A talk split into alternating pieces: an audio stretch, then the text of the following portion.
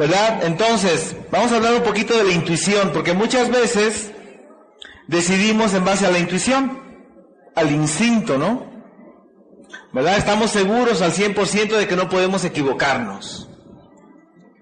Y entonces, porque así como que te late, ¿no? Te, da una corazonada, ¿no? Como que me late, ¿verdad?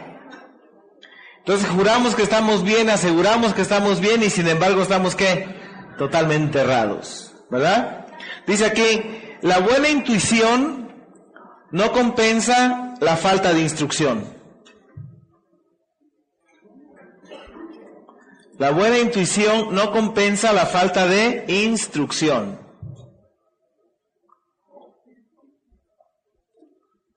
Sin embargo, la instrucción sí compensa la falta de intuición.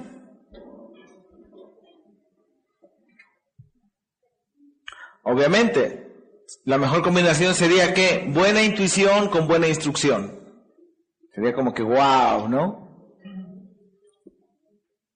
Las instrucciones son resultado del estudio y la experiencia. La intuición es resultado de signos, impulsos, percepción, actitud sensorial, el sentir de ese momento. Es decir, la intuición es accidental.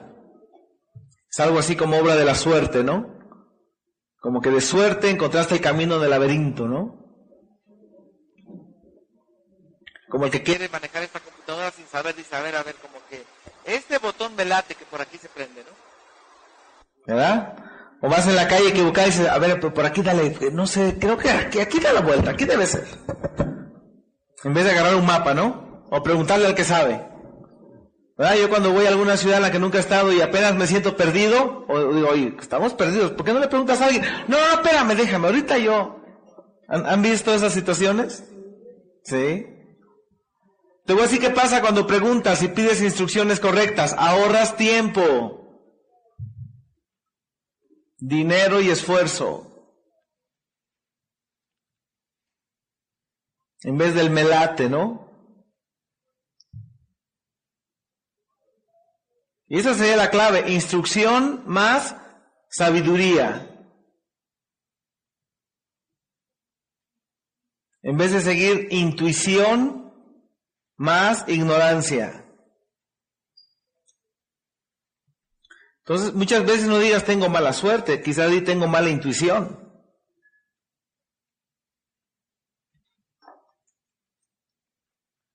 La intuición es una, falsa, es una falsa seguridad. Una certeza tonta de que algo no puede fallar una terquedad infantil de que debes estar bien, de que es imposible que tú estés equivocado, de que es imposible que tú estés mal. Después dices, ay, pero no puede ser, si todo se veía tan bien. ¿Cómo es que me falló? Si yo en tres meses ya iba a ser presidente, ¿qué fue lo que pasó? ¿Verdad? Y la clave o la razón es de que la intuición viene de la impresión, así como que lo que tú ves, analiza las cosas y de ahí tomas tu decisión. ¿Verdad? Entonces buena impresión podría generar de repente buena intuición, aunque sea intuición equivocada. Todo aquello que te causa buena impresión, la sinceridad de una persona, su actitud, la seguridad con la que habla, la honestidad dice con la que habla, todo eso te crea buena impresión y tienes la tendencia a creerle, ¿no? Las mujeres andan buscando, ¿no? No importa cómo sea, pero que sea sincero.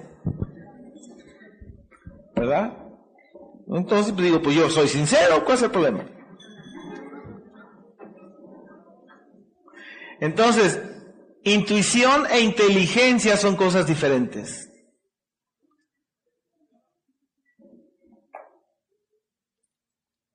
Ahora, ¿hay gente que sí tiene buena intuición? Sí. ¿Verdad? Que le pega la cosa, ¿no? Dice, oye, mira este. Si a ver otra vez y le vuelve a pegar, dice, ah, no te equivocas, ¿no?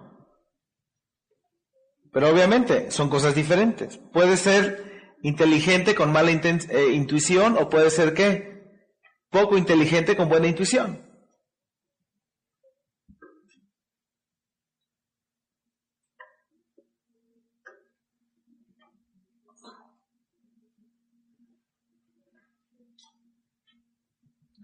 ¿Ok? Entonces, hablemos de otra cosa. Vamos a saltarnos aquí un poco porque, porque no nos va a dar tiempo.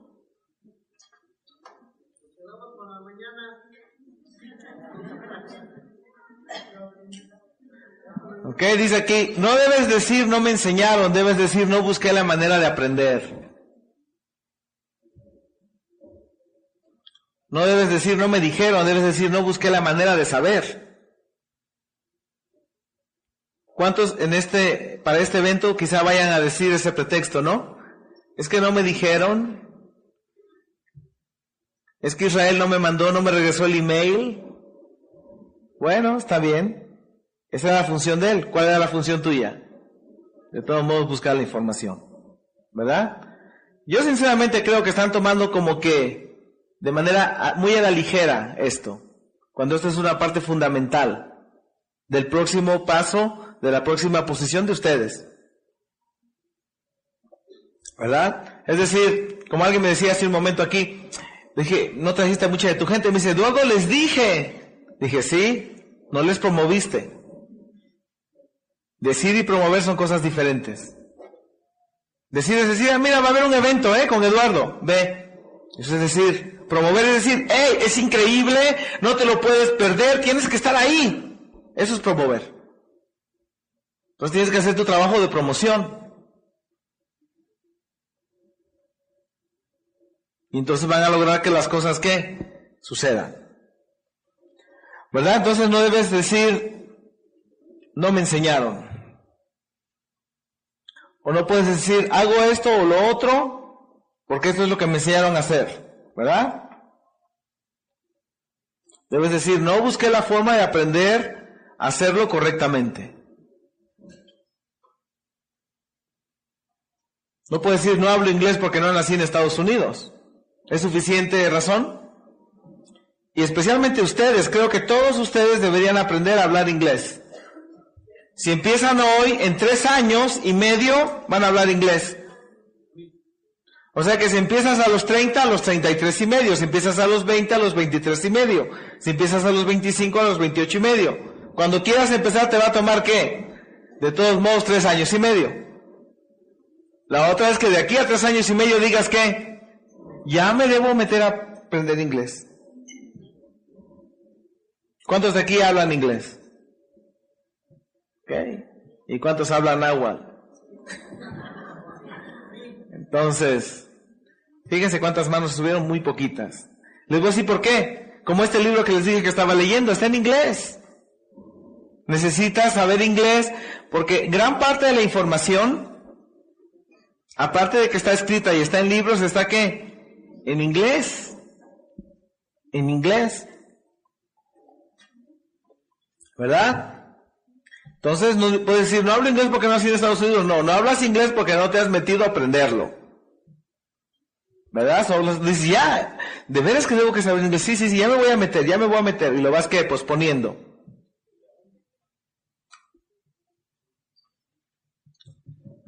Ok, vamos a pasarle más. Bien, punto número cuatro, los pasos del éxito. Reacción. Reacción. ¿Cómo reaccionas tú? Entonces, el punto número uno era qué?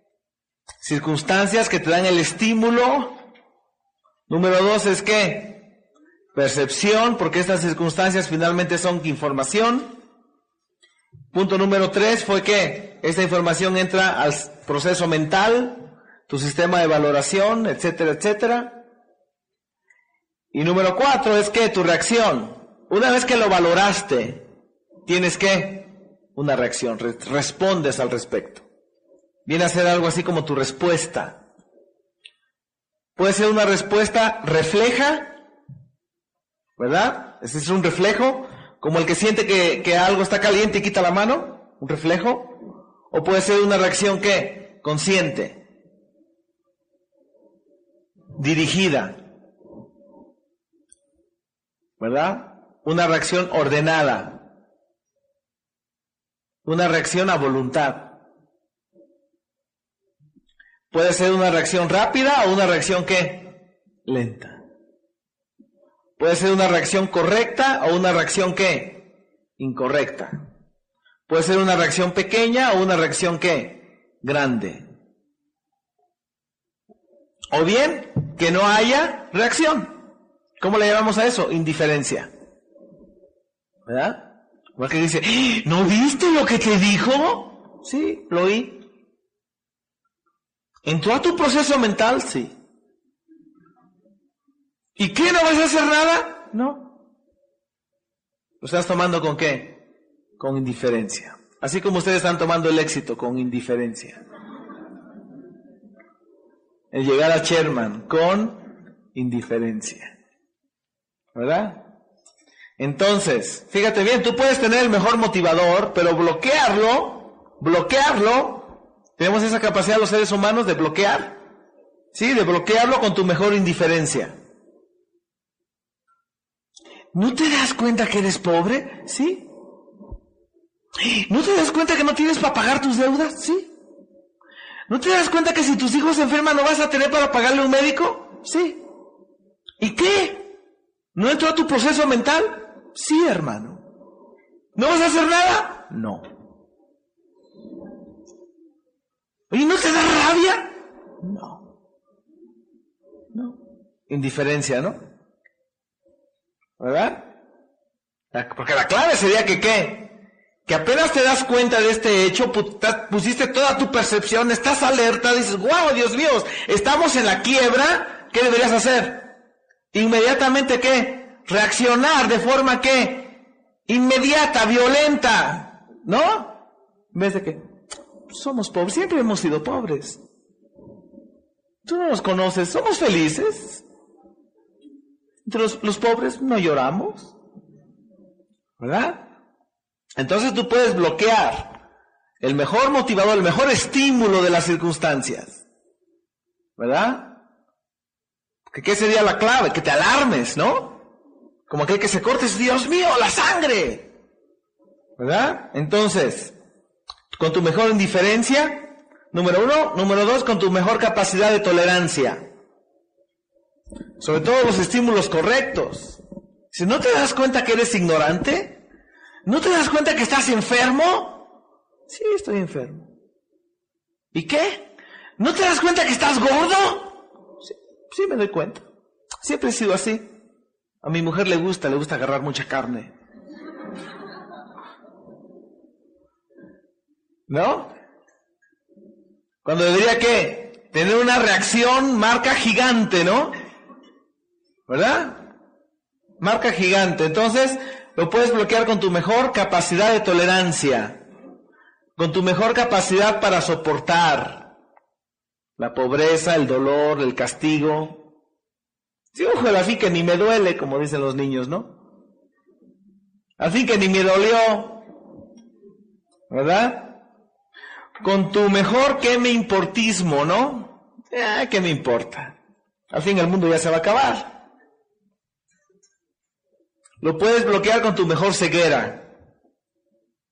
No ver el problema, no ver nada. Lo puedes bloquear con tu mejor sordera. ¿Verdad? Hablando obviamente de los estímulos correctos.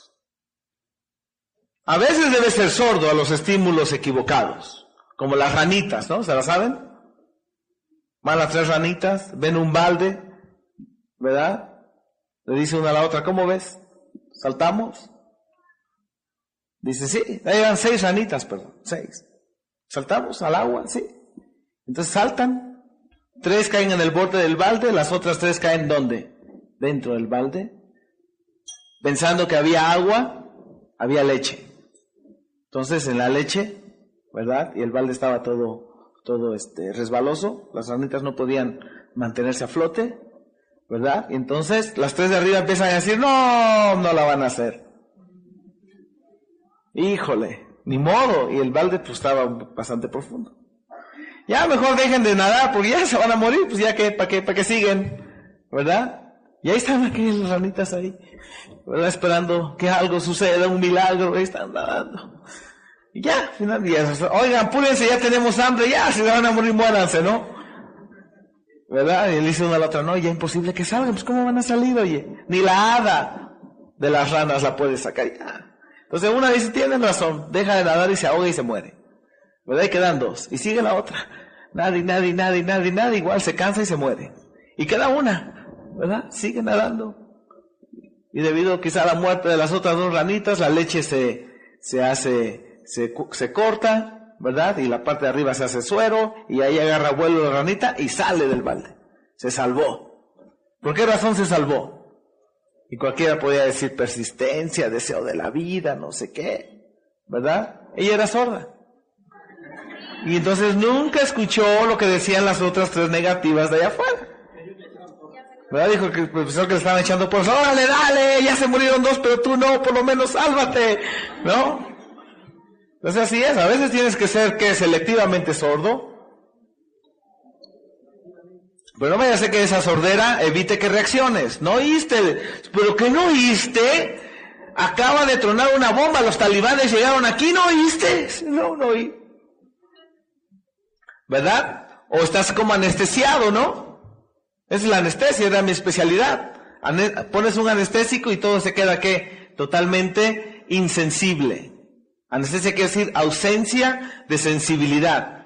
No hay sensibilidad. Lo que te hagan, te pueden hacer el pie para allá, para acá, y tú no sientes. Pueden cortarte, ¿verdad? Pues es posible operarte así. Entonces, puedes bloquear con tu mejor parálisis, puedes bloquear con tu mejor analgesia, es decir, no te duele, no sientes nada. Puedes bloquearlo con tu mejor estupidez. No sabía cómo decirlo suave. Con tu mejor estupidez, con tu mejor idiotez, ¿verdad? no entiendes, o bien entiendes y aún así no lo quieres hacer. Se llama rebeldía, ¿no? O, igual puedes bloquearlo con tu ego, especialmente si es un ego gigante, ¿verdad? Puedes probar eh, bloquearlo con tu mejor ignorancia, con tu mejor confusión, con tu mejor indecisión, con tus mejores dudas. El mejor de los estímulos. Obviamente con tu mejor sistema de valoración equivocado. Puedes bloquearlo con un buen autoengaño, una buena justificación, un buen pretexto, porque los fracasados tienen su banco de pretextos. Apenas surge algo, sacan de ahí que el mejor, el más perfecto. Pues con eso bloquean. ¿Verdad? Dice, oye, ¿no te das cuenta que estás fracasado? Dice, sí, pero ahorita no se puede hacer nada. Hay que esperar. ¿Verdad? su mejor pretexto. Entonces, o bien que su mejor razonamiento equivocado, su mejor argumentación equivocada,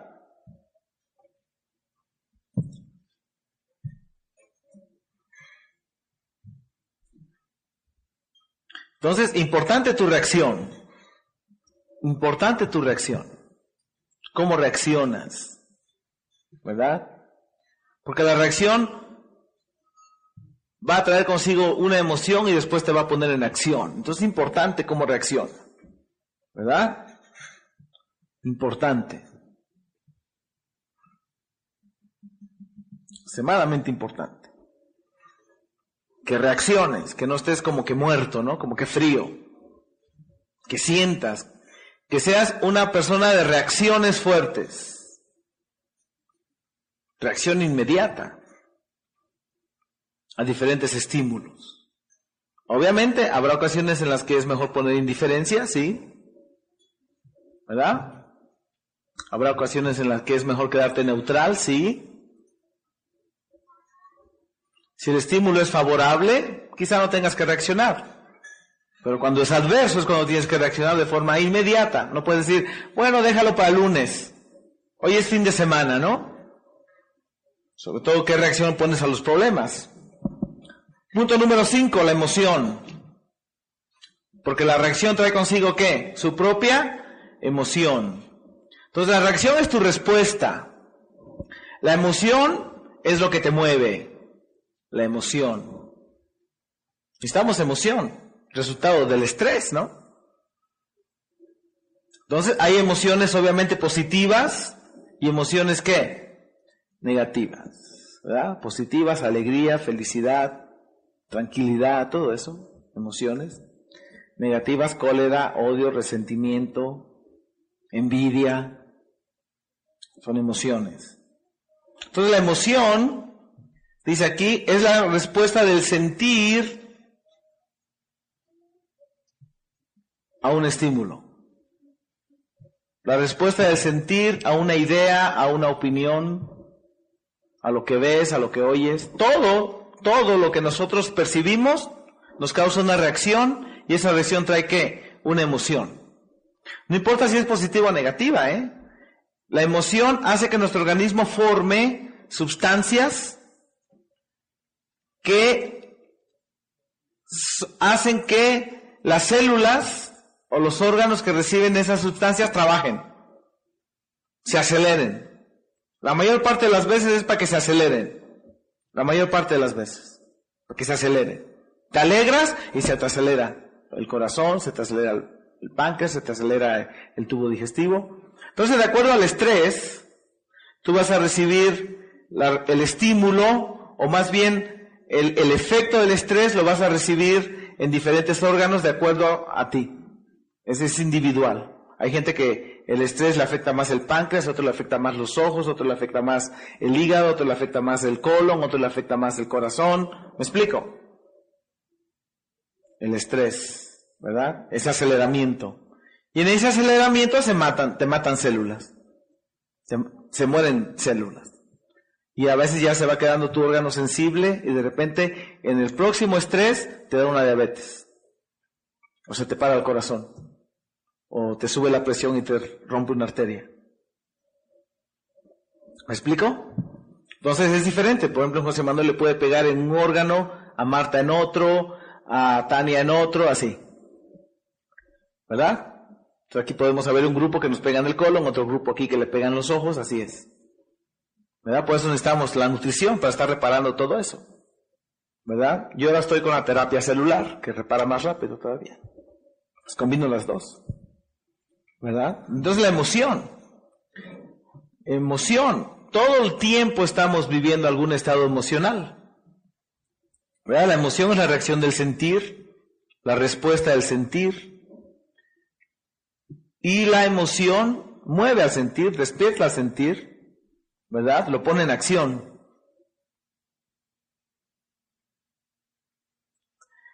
Entonces, es es importante ponerle atención a las emociones, ¿verdad? A las emociones.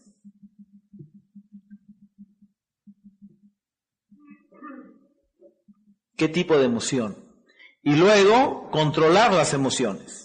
Fíjate bien, una reacción que dure más de 30 segundos te deja un daño irreparable en algún órgano una emoción que dure más de 30 segundos, intensa obviamente,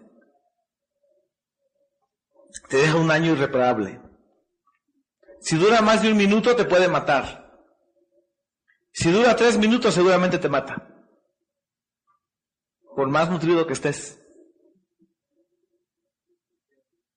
Eso, un coraje que tú no lo que no digas, ay, ya, ya, no, no pasa, no es para tanto, que cálmate, ¿no? que tú que te quedes así como, ¡ah! como esos niños que hacen sus berrinches, ¿no? ¿Verdad? Una cólera, un. O también la alegría, ¿no? ¿Verdad? Aquel que saca la lotería y le dan la noticia y le da un infarto. ¿No? Como el doctor aquel que dijo, tráigame a mí a Don Chonito, yo le digo. Cuando dice Don Chonito, ¿qué haría usted si sacara lotería? Dice, ay doctor, le doy la mitad a usted. Pum, le da el infarto al doctor. ¿Verdad? es decir, ¿por qué le da el infarto? Bueno, si esa persona es de las que el estrés le ha estado afectando el corazón, ya viene afectado. ¿Me explico? ¿Eh?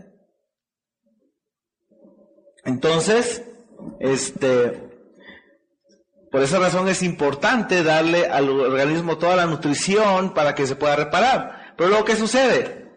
Nosotros es que los expertos, asesores en nutrición, No siempre nos tomamos toda la nutrición. ¿Cuántos de aquí hoy se tomaron sus tabletas a la hora de la comida? ¿Verdad? ¿Y cuántos lo hacen así todos los días, tres veces al día y no sé qué? ¿Cuántas veces llegas a la noche y dices, bueno, ahorita ya no me tomo las tabletas? ¿Verdad? Y así, entonces no, no, no le estás dando al organismo toda la nutrición que necesita. Ahora, yo todavía creo a veces, no a veces, estoy seguro más bien, que las cantidades que nos tomamos no son suficientes. Deberíamos tomar quizá tres, cuatro, cinco veces más para que el organismo tuviera todo el material para repararse como debe ser. Si no andas con cosas que todavía la nutrición no te ha acabado de arreglar, ¿verdad? Por eso ahora que este amigo me habló de la terapia celular, dije, órale, yo la quiero, ¿verdad? Y si me ven más joven, ya van a saber por qué. Más vigoroso. Eso te dan células en forma de embriones liofilizados, te los tomas y puedes tomar páncreas o ojo, lo que sea, y te repara el cuerpo. Ya yo lo voy a estar tomando y luego les digo qué pasa. ¿Ah? Entonces la emoción. Cuidado con la emoción, cuidado con el estrés. Tienes que controlar esas reacciones. Es decir, enójate de los dientes para afuera. No más. Así, enójate nada más como de a mentiritas. ¿Verdad? Pero no tengas ese enojo sincero, esa ira. Es decir, no te dejes llevar por la ira, no te dejes controlar por, ese, por cualquier estado emocional ni por la alegría tampoco. ¿Verdad? Porque no sabes cuándo le vas a estar dejando a tu organismo un daño. Irreparable o de repente daños pequeñitos no, no, no tomas suficiente nutrición, no reparas el cuerpo y en la, en la siguiente, pum, truena. Digo, a los niños no les pasa nada porque son todavía como maquinitas nuevas que resisten todo, ¿no? Pero ya una máquina después de 30, 40 años, quizás 50 años, ya con todo ese estrés que ha venido sufriendo, no se ha reparado su organismo como debe ser, ya está a punto de y truena. Y truena. ¿Verdad? Entonces, Recuerden esto cuando la próxima vez que tengan alguna emoción. ¿No? O el viejito que se emociona viendo una chica, ¿no? ¿Sí? Es decir, cualquier emoción, sea positiva o negativa, te truena células de algún órgano o de varios órganos. ¿Se entendió? Entonces, tú decides qué tanto toleras de la emoción.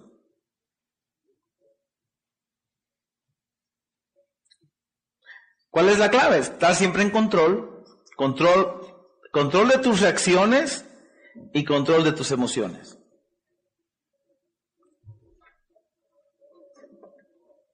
Tú pones el límite, el umbral.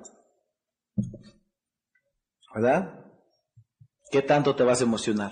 ¿Qué tanto vas a dejar que eso corra? Y luego acordarte inmediatamente, no más de 30 segundos, tienes el reloj ahí, dices 28, ya. ¿Verdad?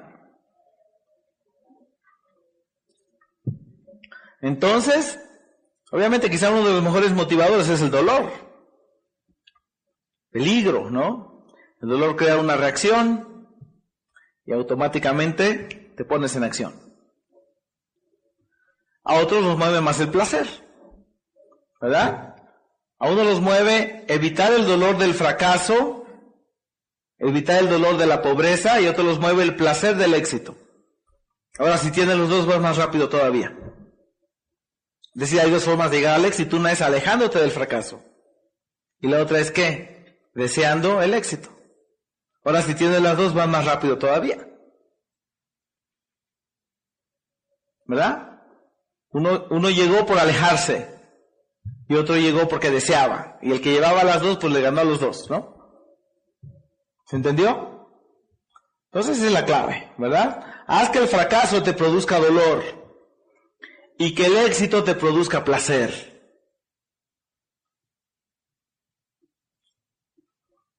Ahora, si quieres hacerlo emocional, odia el éxito, ama, perdón, odia el fracaso, ama el éxito. Odia la pobreza, ama la riqueza. Odia la enfermedad, ama la salud. Odia la ignorancia, ama la sabiduría. Odia el desorden, ama el orden. Odia la morosidad, ama la acción.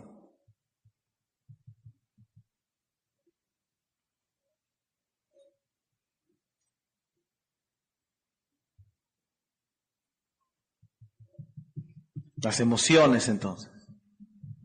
Pero la emoción es, necesaria para que te pongas en acción.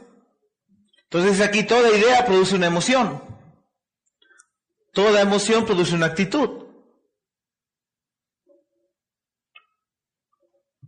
Y vamos a hablar de eso precisamente. Punto número 6 en el camino del éxito, actitud. Ya vamos rápido ahora sí. Actitud. ¿Ok? La reacción es la respuesta. La emoción es el motor. Y la actitud es tu posición. ¿De qué lado te pones? ¿Del izquierdo o del derecho? ¿Estás a favor o estás en contra? Es tu posición, ¿verdad? Entonces, ¿la actitud qué es? Es el reflejo de lo que piensas y de lo que sientes. Emocional, o más bien diríamos física, emocional y sentimentalmente. Reflejo de lo que piensas y sientes. Física, emocional o sentimentalmente. Es decir, si estás enojado, ¿se nota? Si estás pensando ahí algo raro, ¿se nota? Ya nada más con que estés pensando, se nota. Ya nada más con que te pongas así, dice, esta es, está pensando. ¿No? Se nota, ¿verdad? Pensador. Entonces, obviamente, tu actitud, tu actitud es una especie de comunicación. Con tu actitud comunicas algo, ¿verdad? Comunicas con el aspecto que tienes, con los gestos que haces, con los ademanes, con las muecas, con las caras. Le llamamos lenguaje corporal. Es decir, exteriorizas físicamente tus pensamientos y tus sensaciones. Exteriorizas físicamente, ¿verdad? Lo que estás pensando. Exteriorizas corporalmente lo que estás pensando. Entonces, estas son tus posiciones, ¿verdad? ¿Qué posición tomas? Una puede ser aceptación, aceptación. Otra puede ser qué? Rechazo. Y otra puede ser qué? Indiferencia. ¿Verdad? Una de las vías a la felicidad obviamente es la aceptación, ¿no? Es una forma de resignarte. Va la chica y dice, padre, al sacerdote padre, fíjese que mi esposo es muy malo, hasta me pega. Dices, acéptalo, hija. ¿Qué pasa si lo aceptas? Ya eres feliz, ¿verdad? Padre, me amputaron una pierna, no sé qué hacer, estoy contra Dios, no sé qué. No, hijo, resígnate, acéptalo. ¿Verdad? Porque es una vía que a la felicidad. Pero esta es la clave, no tienes por qué aceptar la pobreza. No tienes por qué aceptar el fracaso, no tienes por qué aceptar quedarte 20 años en Get. No tienes por qué aceptarlo, no tienes por qué aceptar la ignorancia. No tienes por qué aceptar la enfermedad. No tienes por qué aceptar la falta de progreso. ¿Por qué no lo tienes que aceptar? Porque todo eso se puede qué? Cambiar. No tienes por qué aceptarlo. No tienes por qué soportar la incomodidad. No tienes por qué aceptar nada de eso. Todo eso se puede cambiar. ¿Verdad? La otra es rechazo. Obviamente rechaza la pobreza, rechaza la ignorancia, rechaza tu falta de progreso, rechaza tus indecisiones, rechaza tu falta de percepción, rechaza tu filosofía incorrecta. Todo eso tienes que rechazarlo. Tus errores, recházalos. ¿Verdad? Y la otra posición es indiferencia. Indiferencia. Entonces, de acuerdo a la actitud que tú tomes, la posición que tú tomes, ¿verdad? De eso depende a veces qué tanto culpas, qué tanto te quejas, qué tanto criticas, qué tanto censuras, qué tanto condenas, qué tanto desprecias. Dice, no vengas con la actitud del delfín, que apenas haces algo pequeño y buscas una gran recompensa.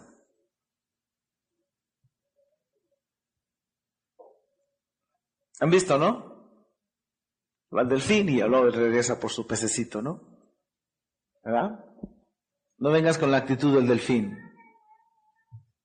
Cuando merezcas la recompensa, la recompensa te buscará a ti. Entonces, ¿cuál sería la clave? Hazte merecedor de grandes recompensas.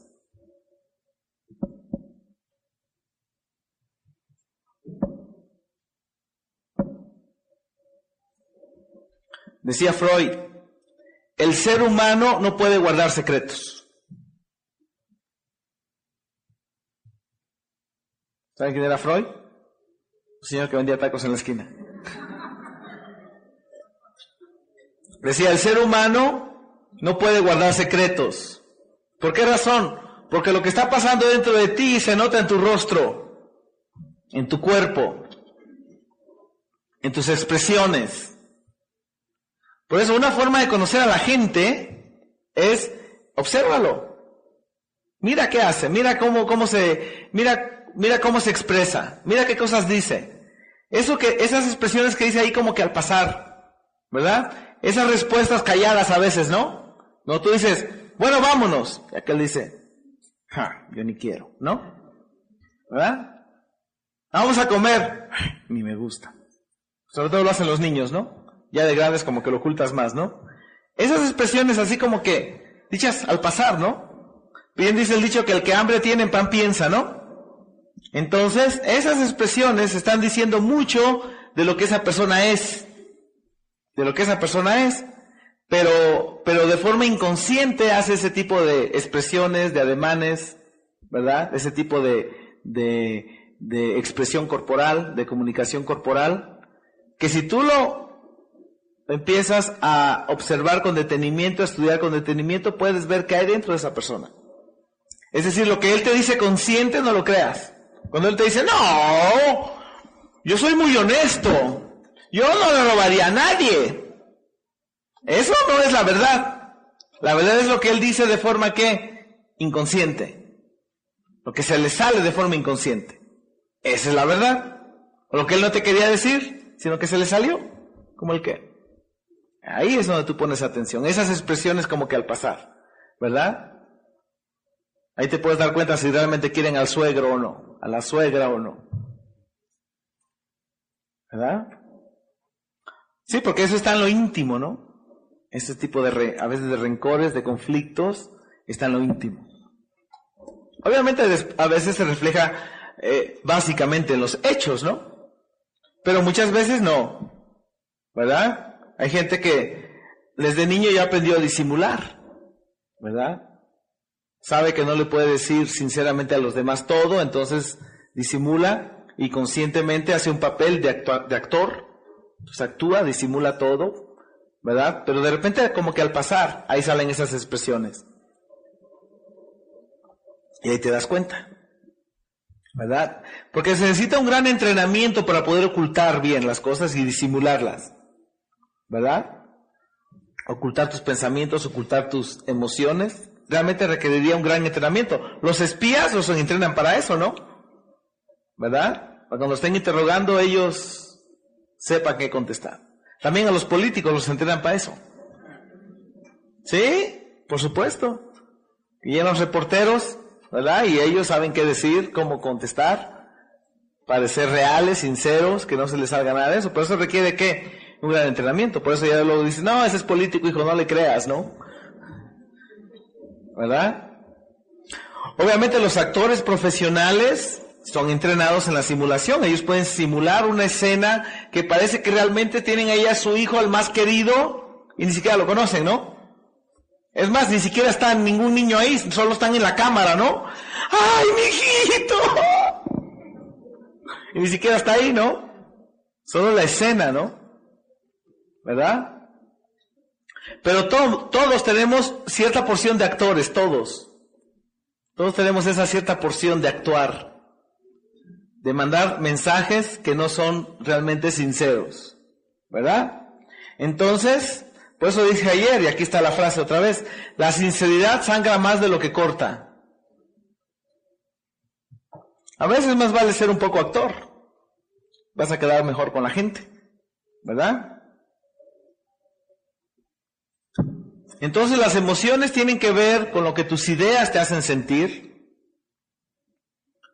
¿verdad? Con lo que tus acciones te hacen sentir, con lo que tus palabras te hacen sentir, o las palabras de otra gente, obviamente. Es decir, tiene que ver con lo que sientes, con lo que sientes con respecto a la situación, con respecto a la circunstancia. ¿Cómo te sientes en tu situación actual? ¿Cómo te sientes con tus logros? ¿Cómo te sientes con tu progreso? ¿Cómo te sientes con tus ingresos, con tu cuenta bancaria? ¿Cómo te sientes con tu, con tu carro? ¿Cómo te sientes con tu casa? ¿Cómo te sientes con tu pareja? ¿Cómo te sientes? Es importante ese punto, porque eso va a determinar mucho de lo que vas a hacer. No solamente es la filosofía correcta, ahora vamos a ver que sientas lo correcto. ¿Cómo te sientes con haberte quedado en equipo del mundo o en Get? ¿Cómo te sientes? ¿verdad? Y también obviamente cómo te sientes con todo lo que has logrado, si es que tienes el PIN, cómo te sientes. Lo primero que le preguntan a un equipo de presidentes es, ¿y qué se siente ser equipo de presidentes? ¿Qué se siente? ¿Verdad? Porque quizá ahí es donde está la clave del asunto, lo que experimentas, vas y le preguntas a alguien, ¿qué se siente ser bonita? ¿Qué se siente? ¿Qué se siente tener éxito? ¿Verdad? Entonces, tiene mucho que ver con lo que sientes, y lo que sientes tiene mucho que ver con tu forma de reaccionar, con tus emociones, ¿verdad? Entonces, ¿cómo te sientes con respecto a los sucesos, a los eventos, a las cosas? Entonces tu actitud simplemente está reflejando tu emoción. ¿Qué tan emocionado estás? Ya dijimos, necesitas un gran entrenamiento para ocultar la emoción. Como para que te enojes y tú quedas como que, no pasó nada, ¿verdad? Obviamente eso demuestra nobleza, realeza, dignidad, ¿verdad? De ese, príncipe al que todo el mundo está insultando y atacando y él se mantiene que ecuánime, inmutable, ¿verdad? Demuestra su educación. O sea, eres un tal y por cual y él, no me habla así, por favor. Soy el príncipe Eduardo Salazar.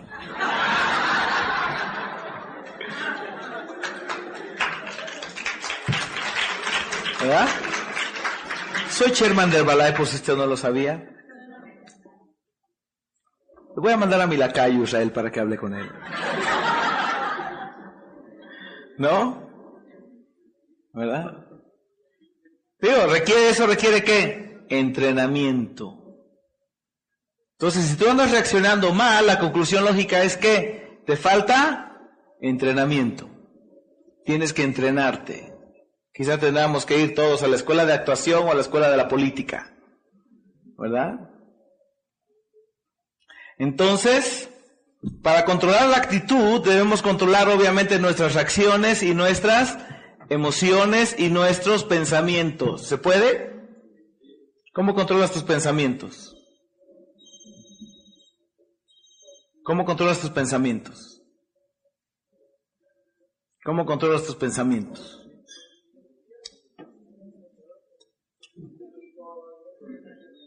¿Cómo los controlas? ¿De qué dependen tus pensamientos?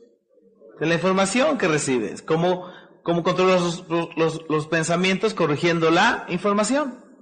Controlando la información.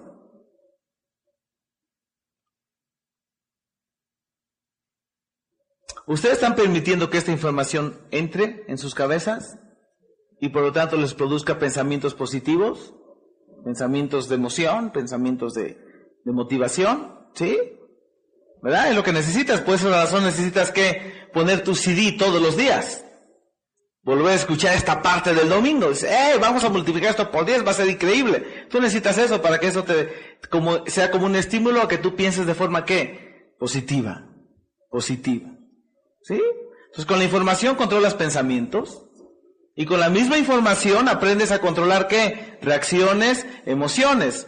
¿Dónde se va a ver reflejado eso? En tu actitud. Entonces, con eso tú puedes controlar qué? Tu actitud. ¿Verdad? Tu actitud.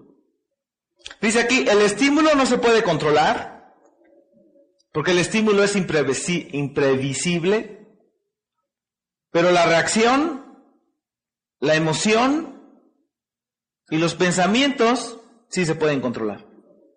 Y por lo tanto la actitud se puede controlar. El estímulo no lo puedes controlar, pero la reacción sí. El estímulo no lo puedes controlar, pero la emoción sí. El estímulo no lo puedes controlar, pero la actitud sí. El estímulo es el estímulo. Prendieron la luz. De ti depende si haces así o te quedas ecuánime. ¿No? Eso ya depende de ti. El estímulo no lo vas a controlar. Controlas tú. ¿Verdad? Puede ser que tengas miedo, pero afuera no se ve. Todos sentimos miedo, pero afuera lo controlas. ¿Verdad? Temblando aquí. Todo está bajo control, señores. Es increíble. Vamos a aterrizar en cinco minutos. ¿No? ¿Es así? Digo, a mí todavía me preguntan, Eduardo, ¿y ahora qué vas a dar tu curso? ¿No te da miedo? Digo, no, ya tengo tres años haciéndolo, hijo. ¿Verdad? Pero al principio obviamente da que miedo. Pero aún así lo haces, controlas tu miedo, actúas como si no tuvieras miedo. Porque actuar y actitud son palabras que van de la mano, ¿verdad? Son, tienen la misma raíz. Porque normalmente reaccionamos de forma fija, de forma habitual a los mismos hechos. Normalmente. ¿Se han dado cuenta de eso? Es como un hábito, ¿no? ¿Verdad? Ya reaccionamos así. Cada vez que nos dicen tal cosa, tenemos la misma reacción. A veces sin haberla pensado. Reaccionamos de la misma, ¿verdad? Es decir, nuestras formas de reaccionar vienen a ser hábitos rutinarios.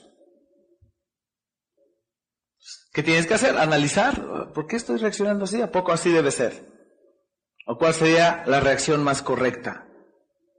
¿Verdad? A veces debes fingir debilidad. A veces debes rendirte. Mientras te haces más fuerte para ganarle al fuerte.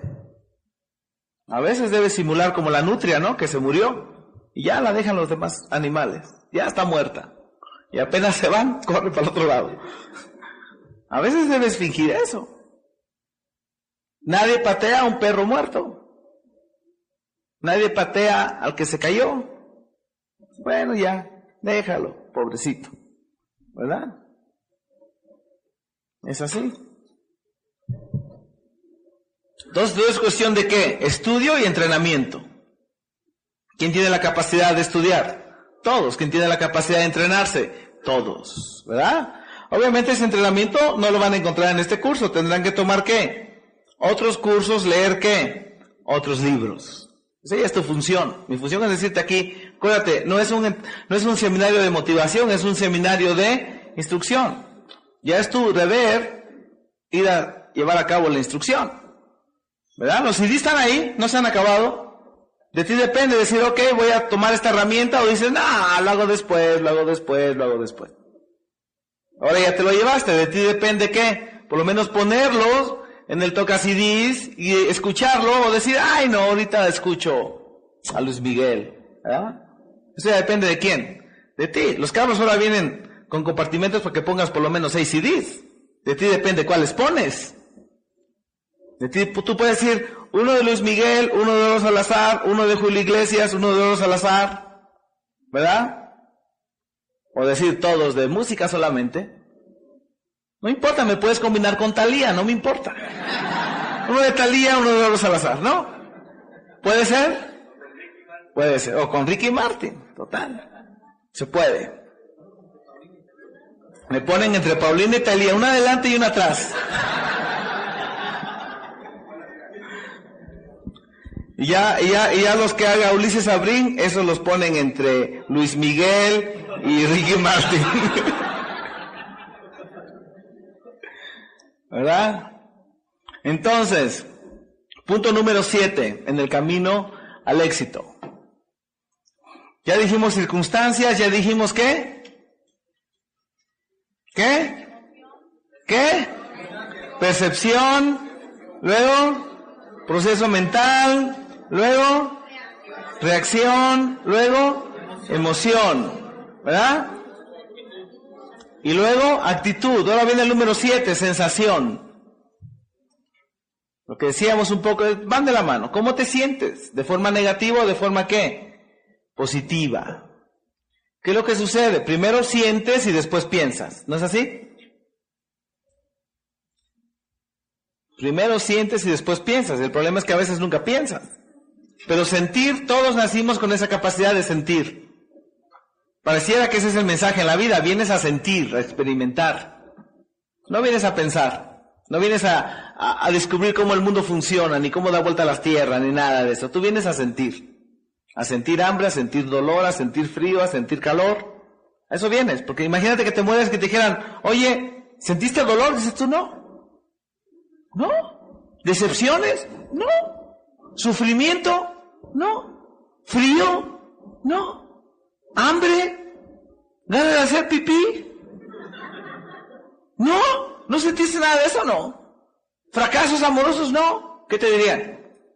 Pues tú no viviste. Regrésate a qué? A vivir otra vez. No viviste. Aquí veniste a pasar por todo eso y por donde quieras entrarle, todos vamos a vivir más o menos los mismos sufrimientos, los mismos todo. ¿Verdad? Sí, los pobres sufren igual que los ricos, solo que como los ricos somos más famosos, parece que el sufrimiento es más solo de ellos. No es cierto, todos. ¿Verdad? Todos tienen esas sensaciones, todos se sienten felices alguna vez, ¿verdad? Entonces así es como, así es como funciona, ¿no? Primero sientes, luego piensas, luego actúas. Y a veces nada más sientes y actúas, ¿no? Sientes, decides, actúas sin pensar. No das tiempo a que tu filosofía tome control. ¿Verdad? Porque finalmente es tu filosofía la que puede corregir el asunto. Es tu filosofía la que puede corregir tu forma de reaccionar, es tu filosofía la que puede corregir tus emociones, es la filosofía. Ahora que dice, ay, entonces puede ser que ahorita le esté dando en la torre al páncreas, al corazón, ya mejor me calmo. ¿Verdad? Y me lo agradece tu mujer. Sí, gracias, Eduardo. Ahora es más calmado este, o más calmada esta, ¿no? ¿Verdad? Entonces, lo que sientes te mueve, obviamente.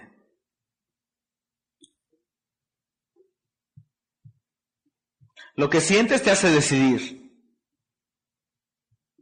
Ya de ti depende, basas tus decisiones en lo que sientes o en lo que piensas. Adivina qué hace la mayoría. Lo basa en lo que siente. ¿Verdad? Entonces, si siente bien, decide bien. Si siente mal, decide mal. Y esto es una gama de las cosas que puedes sentir. Disgusto, insatisfacción, deseo, gustos, etcétera, etcétera. Empecemos con la insatisfacción. Insatisfacción. ¿Qué es la insatisfacción? Nace cuando te das cuenta que te falta algo y no lo tienes. La falta de algo hace que te sientas que insatisfecho. Pero les recomiendo esa situación. La insatisfacción es una buena situación para que te muevas. Es decir, cuando quieres algo y no lo tienes. Por ejemplo, cuando quieres dinero y no lo tienes. ¿Verdad? Cuando quieres sabiduría y no la tienes. Porque hay gente que dice, a mí no me interesa el dinero a menos que tenga que pagar algo. Entonces sí me interesa. ¿Verdad? No me interesa el dinero a menos que tenga que comprar algo. Porque el dinero toma, cobra importancia cuando no lo tienes. ¿Verdad? Pues hay gente que dice, esos ricos solo piensan en dinero, me perdona, se me hace que son los pobres los que más piensan en dinero. Porque el que ya lo tiene ya no piensa en lo que tiene. Pues ya lo tiene, ya lo conquistó, ya salió de su, de su intensidad, de su deseo, de su pasión de poder conseguirlo. Ya cuando lo consigue se acabó la meta ya es tuyo, ahora vamos por lo que sigue. ¿Me explico? Sí, entonces, no es cierto el que dicen, no, no te metas a ganar dinero porque vas a querer un millón, después vas a querer diez y después vas a querer cien y después vas a querer mil y después... Miren, eso le pasa a uno entre quizá diez millones de habitantes, yo creo. A la gran mayoría, cuando llega a ganar la cantidad que, con la que resuelve su nivel de vida, X, ahí se para. Después ya echarlo a andar otra vez ya está difícil. ¿Qué buscaría alguien que ya lo tenga todo? La casa que quiere, el carro que quiere, la mujer que quiere, las vacaciones que quiere, ya viajó por todo el mundo. ¿Qué le puedes ofrecer ahora? Eso se lo ofreces al que no lo ha vivido. ¿Verdad? Entonces, lógico, ¿no? Por eso las señoras dicen, ¿por qué me trataba tan bien cuando éramos novios? Pues porque no te tenía. Ahora que ya te tiene, pues ya. Ya cumplió su objetivo, ¿me explico? ¿Ustedes creen que los equipos de presidentes siguen pensando en ser equipos de presidentes? Pues ya no. Ya consiguieron eso. Lo mismo pasa con dinero lo mismo pasa con todo. Antes, ay, Virgencita, hazme equipo de presidentes. Por favor, ay, es equipo de presidente. Ya este año me están ganando. ¿No? Pero ahora ya no vas a hablar por equipo de presidentes, porque ya eres equipo de presidentes. ¿Verdad? Por Sherman. Ay, Virgencita. Yo también quiero ser como Eduardo, Virgencita. No estoy tan negrito como él. Ni tan guapo como él ni tan inteligente como él. Pero ayúdame, por favor. Ni hablo tan bien como él, ni tan bonito. Pero yo también podría ser Sherman, te juro que voy a ser bueno. ¿No? Dice, sí, hijito, pero primero compra el kit de distribuidor.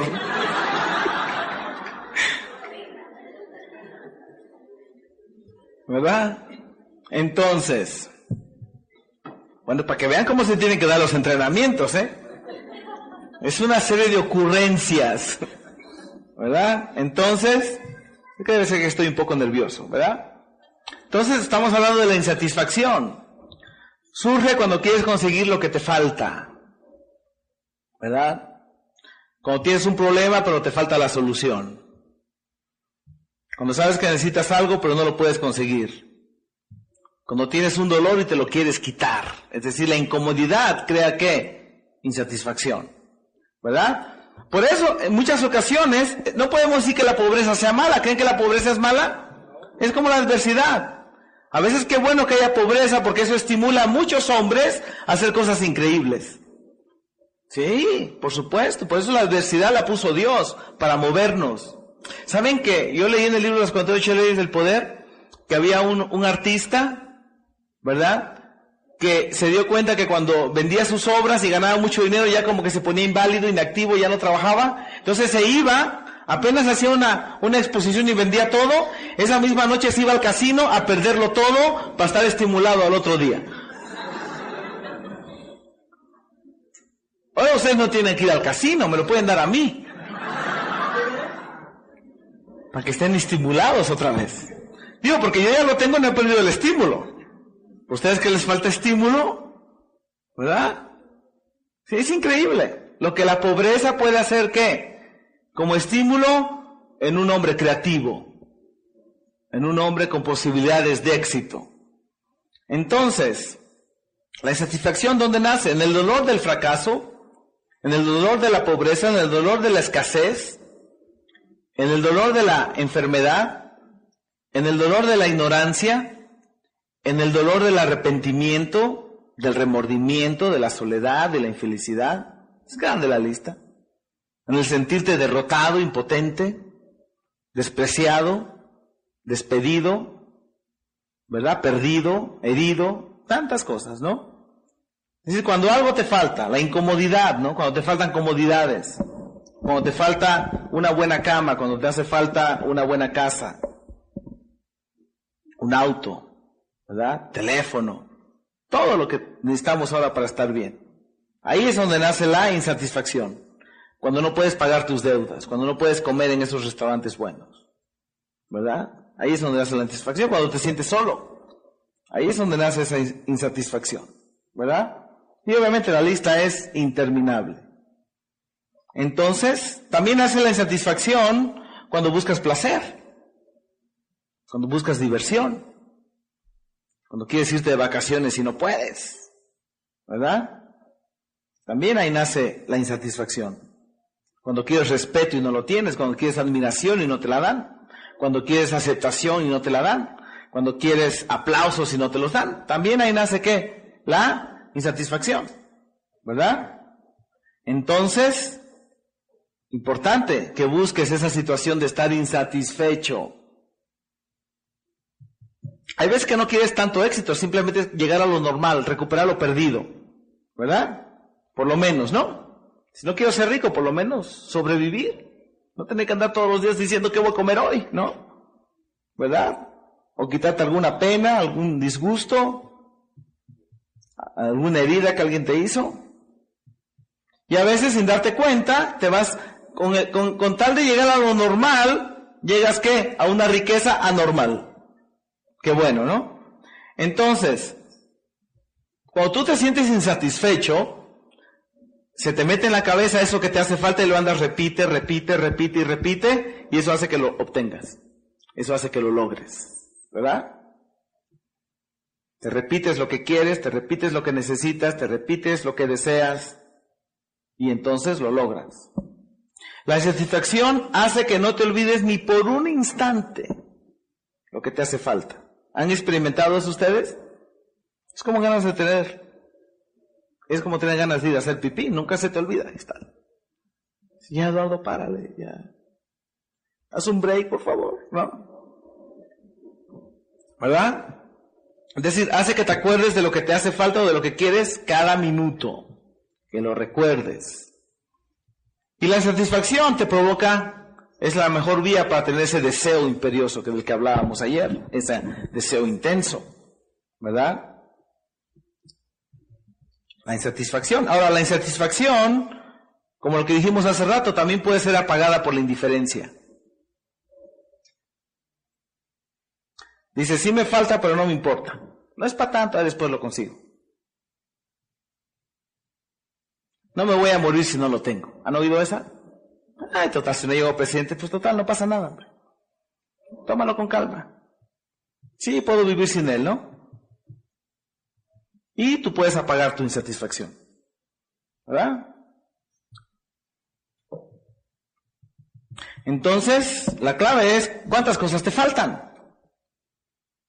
¿Por qué tienes que hacerte esa pregunta? Para que te sientas qué? Insatisfecho. ¿A quién de aquí todavía le faltan cosas por conseguir? Bien. ¿Verdad? En tu vida, ¿cuántas cosas te faltan? En tu casa, ¿cuántas cosas te faltan? Dices, en mi casa no me falta nada porque todavía no tengo casa.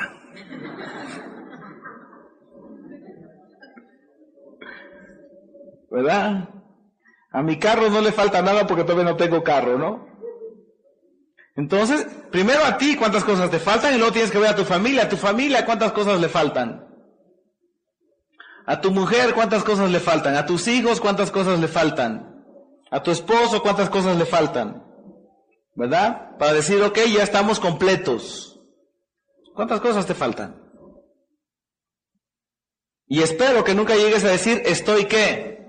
Totalmente completo, porque eso va a significar inacción, parálisis, ¿verdad? Ahora, lo desagradable nos crea insatisfacción por lo agradable, lo feo nos crea insatisfacción por lo bonito, lo incómodo nos crea insatisfacción por lo cómodo,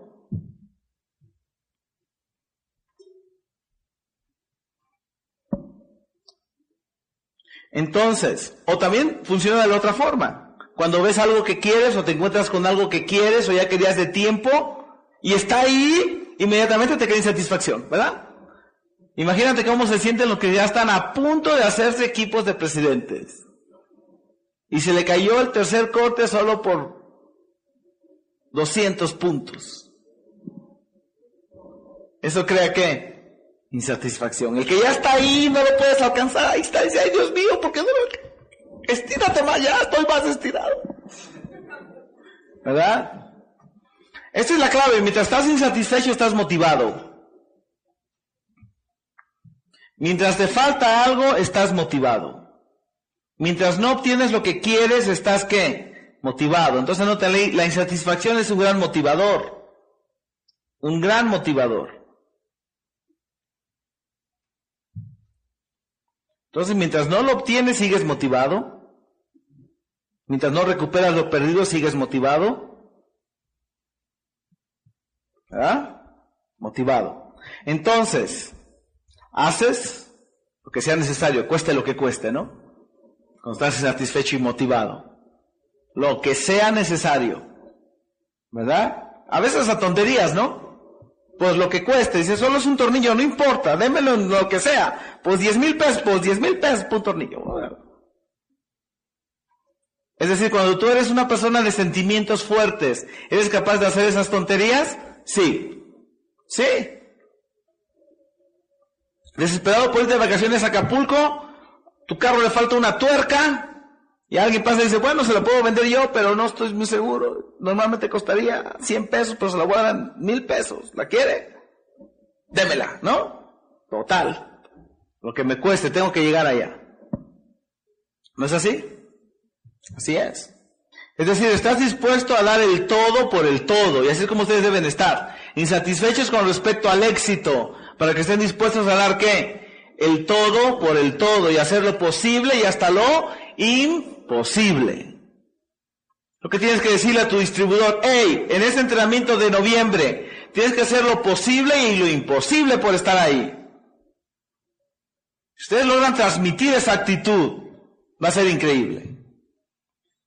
¿Verdad? Entonces, esa es la clave, que hagas todo lo que sea necesario. Y si es necesario más, pues haces más. Y si es necesario que te desveles, pues te desvelas. Y si es necesario que te levantes más temprano, pues te levantas más temprano. Y si es necesario que leas los libros, pues lees los libros. Si es necesario que escuches los CDs, pues escucha los CDs. Si es necesario que te traigan los productos, pues te los tragas. Es decir, hacer todo lo que tengas que hacer. Posible o imposible, no importa. Tú vas y lo haces. ¿Verdad? Siguiente punto, los gustos. Está en lo que sentimos, las sensaciones. Dice aquí, lo que te gusta está decidido por tu sentir. Eso de los gustos es algo misterioso, ¿no? ¿Por qué te gusta lo que te gusta? ¿Por qué te gusta lo que te gusta? Y fíjate, es raro que tú hagas que algo te guste. Normalmente, ¿qué? Descubres lo que te gusta. ¿Verdad? Tomas esto y dices, ay, esto no me gusta. Tomas, ay, esto me gusta. ¿No? Casi los empresarios vamos descubriendo lo que le gusta a la gente y eso le vendemos. ¿Me expliqué? Lo que ya no le gusta a la gente va saliendo del mercado y lo que le gusta es lo que se va quedando. Herbalife descubrió que a la gente le gustan batidos, malteadas. Fíjate qué interesante. ¿Verdad? Es lo que más vendemos, batidos. ¿Sí? Es algo que le gusta al mercado en general, batidos. Entonces, tienes como que ir haciendo una prueba. Ahora le voy a hacer el batido así, a ver si así le gusta. Ahora, como hacen las mamás, voy a hacer esta comida a ver si le gusta, ¿no? A ver si le gusta a mis hijos. ¿Verdad? Bueno, las mamás nunca hacen bien la comida porque dicen, no me salió como normalmente me sale. nunca en mi casa hoy que dijera, ahora sí quedó el mole como yo normalmente lo hago. ¿Qué tal está? Ay, muy bien. Ay, y eso que no me salió como normalmente lo hago. Me faltó tal ingrediente, no sé qué. ¿Verdad? Entonces, ¿de dónde vienen los gustos? Vienen del proceso de probar o experimentar. Entonces descubres lo que te gusta. ¿Verdad? Mi hija nunca había tomado la Coca-Cola y la tomó por primera vez y le gustó. Yo dije, qué raro. Ya la primera le gustó, ¿verdad? Entonces casi descubres lo que te gusta. Antes de probar no sabías si te gustaba, que si te iba a gustar o no. Casi sabes hasta qué, hasta que lo pruebas. A veces sabes que una mujer te gusta hasta que la ves. A veces sabes que un carro te gusta hasta que lo ves, ¿no? Hasta que lo ves en un catálogo. Este, este es el carro que andaba buscando, este. Nunca lo había visto, ¿no? Así, mira, así. Ese es el que yo te... Pero nunca lo había visto. Lo tenía como que cae en la cabeza. ¿No les ha pasado? ¿Sí? O pruebas algo, una cerveza o algo, ¿no? Ándale, este es el sabor que andaba buscando. ¿Les ha pasado? Sí. O, en colores, ¿no? Ahí andas visitando las tiendas es que no hay. ¿Qué busca señorita? No sé. ¿Qué busca señor? Es que no sé, no sé, no sé. eso que estaba buscando. ¿Verdad? ¿Les ha pasado? a veces no sabes qué te gusta hasta que lo ves ¿verdad? Hasta que lo oyes, hasta que lo saboreas. Por eso los que nos han casado dicen, bueno, una pruebita para ver si me gusta, ¿verdad? Dice, no, primero le firmas aquí. Entonces, ¿no les ha pasado que, pero yo no entiendo por qué me gusta tal cosa? ¿No les ha pasado? ¿Por qué razón me gusta, oye? Nunca decidí que me iba a gustar, ¿no? Es que no necesitas decidir, más bien tienes que descubrir qué te gusta al probar diferentes cosas, ¿verdad? Es decir, para que algo te guste no tienes que entenderlo. Las cosas te gustan aunque no las entiendas, aunque no las comprendas. Entonces, el gusto nace como resultado de que experimentamos algo que para nosotros termina siendo agradable.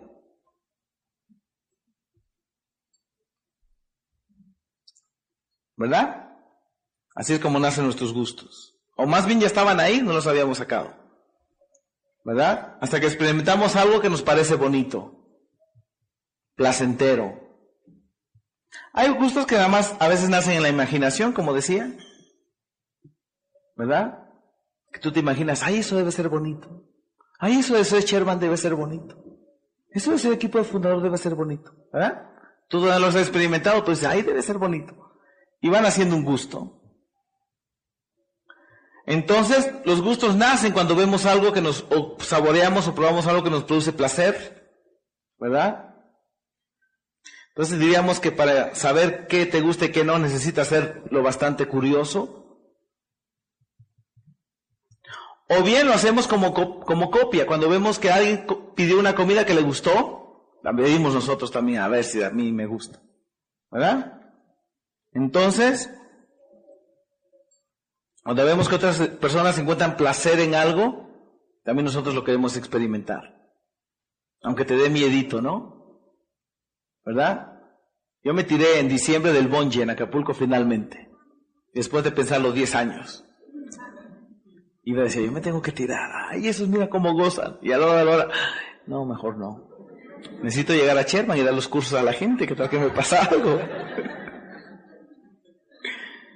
Y finalmente en diciembre le llamo a mi hermano Joaquín, le digo, Joaquín, me voy a tirar del bonji, ¿quieres venir? Órale, ahí va, ahí viene Joaquín. Dije, ahora pues ya te compré el boleto para que también te tires tú.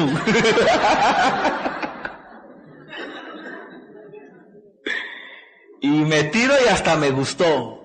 Y que me tiro otra vez. ¿Verdad? Ya hasta de aguilita y no sé qué. ahí tengo el video. Porque yo decía, a ver, yo soy chairman tú. ¿A poco voy a decir que a mí me da miedo tirarme? Tanta gente que se tira, ¿no? Y luego ves las fotos ahí, los testimonios. Mira, aquí ya se tiró fulano y perengano y no sé qué. Bueno, pues me tiro total. ¿Verdad? Que digan, aquí quedó, ¿no? ¿Verdad? Y me encantó. Entonces ya ahora soy experto en el bonchi. Entonces, sabemos que nos gusta de acuerdo a lo que hemos experimentado. Y también sabemos de igual forma lo que no nos gusta de acuerdo a lo que hemos experimentado. Sin embargo, ¿por qué son importantes los gustos? Porque somos guiados todos y cada uno de los días por quién? Por nuestros gustos. Fíjate, no por nuestros pensamientos. No por la razón, sino que por los gustos, ¿verdad? Por los gustos. Y prácticamente vamos a hacer un intercambio de lo que nos gusta contra lo que no nos gusta, ¿verdad? Entonces, no somos capaces de soportar lo que nos disgusta, siempre estamos buscando lo que nos gusta. Y hasta nos sacrificamos con tal de tener que satisfechos nuestros gustos, ¿verdad? De disfrutar lo que nos gusta. Entonces, si fumar te gusta, es lo que haces todos los días, ¿verdad? Si descansar te gusta, es lo que haces todos los días. Si ver televisión te gusta, es lo que haces todos los días. Pensando que eso es lo que tenemos que hacer para ser felices. ¿Verdad? Entonces, la mejor forma de controlar tu vida es controlando tus gustos. ¿Creen que los gustos se pueden controlar? Obviamente. ¿Creen que los gustos se pueden cambiar? Obviamente. Decir, esto me gusta, pero no me debe gustar. Esto no me gusta, el leer, pero me debe gustar. Esto me gusta, oír a Talía. Esto no me gusta, oír a Eduardo Salazar. Pero me debe gustar. ¿Verdad? Entonces, ese es el análisis selectivo que ustedes deberían hacer. No vaya a ser que tengan gustos destructivos que están evitando su progreso. No vaya a ser. Que simplemente por no controlar esos gustitos, tú estás atrasado en tu camino. No estás progresando. ¿Verdad? Tienes que analizar, ¿este gusto es un gusto constructivo o es un gusto destructivo? ¿Verdad? No podemos decir es bueno o malo, pero sí podemos decir de constructivo o destructivo. Ahí sí. Lo destructivo va a ser destructivo cuando? Siempre. Lo constructivo va a ser constructivo cuando? Siempre. ¿Verdad? No puedes decir, qué bueno que fumó, que le dio un enfisema y gracias a eso ahora están estudiando el cáncer. ¿Verdad? Lo que es destructivo aquí es destructivo en todos lados. Lo que es constructivo aquí es constructivo ¿qué? En todos lados, ¿verdad? Pero por alguna razón extraña, yo todavía no logro discernir por qué, lo destructivo nos gusta más que lo constructivo.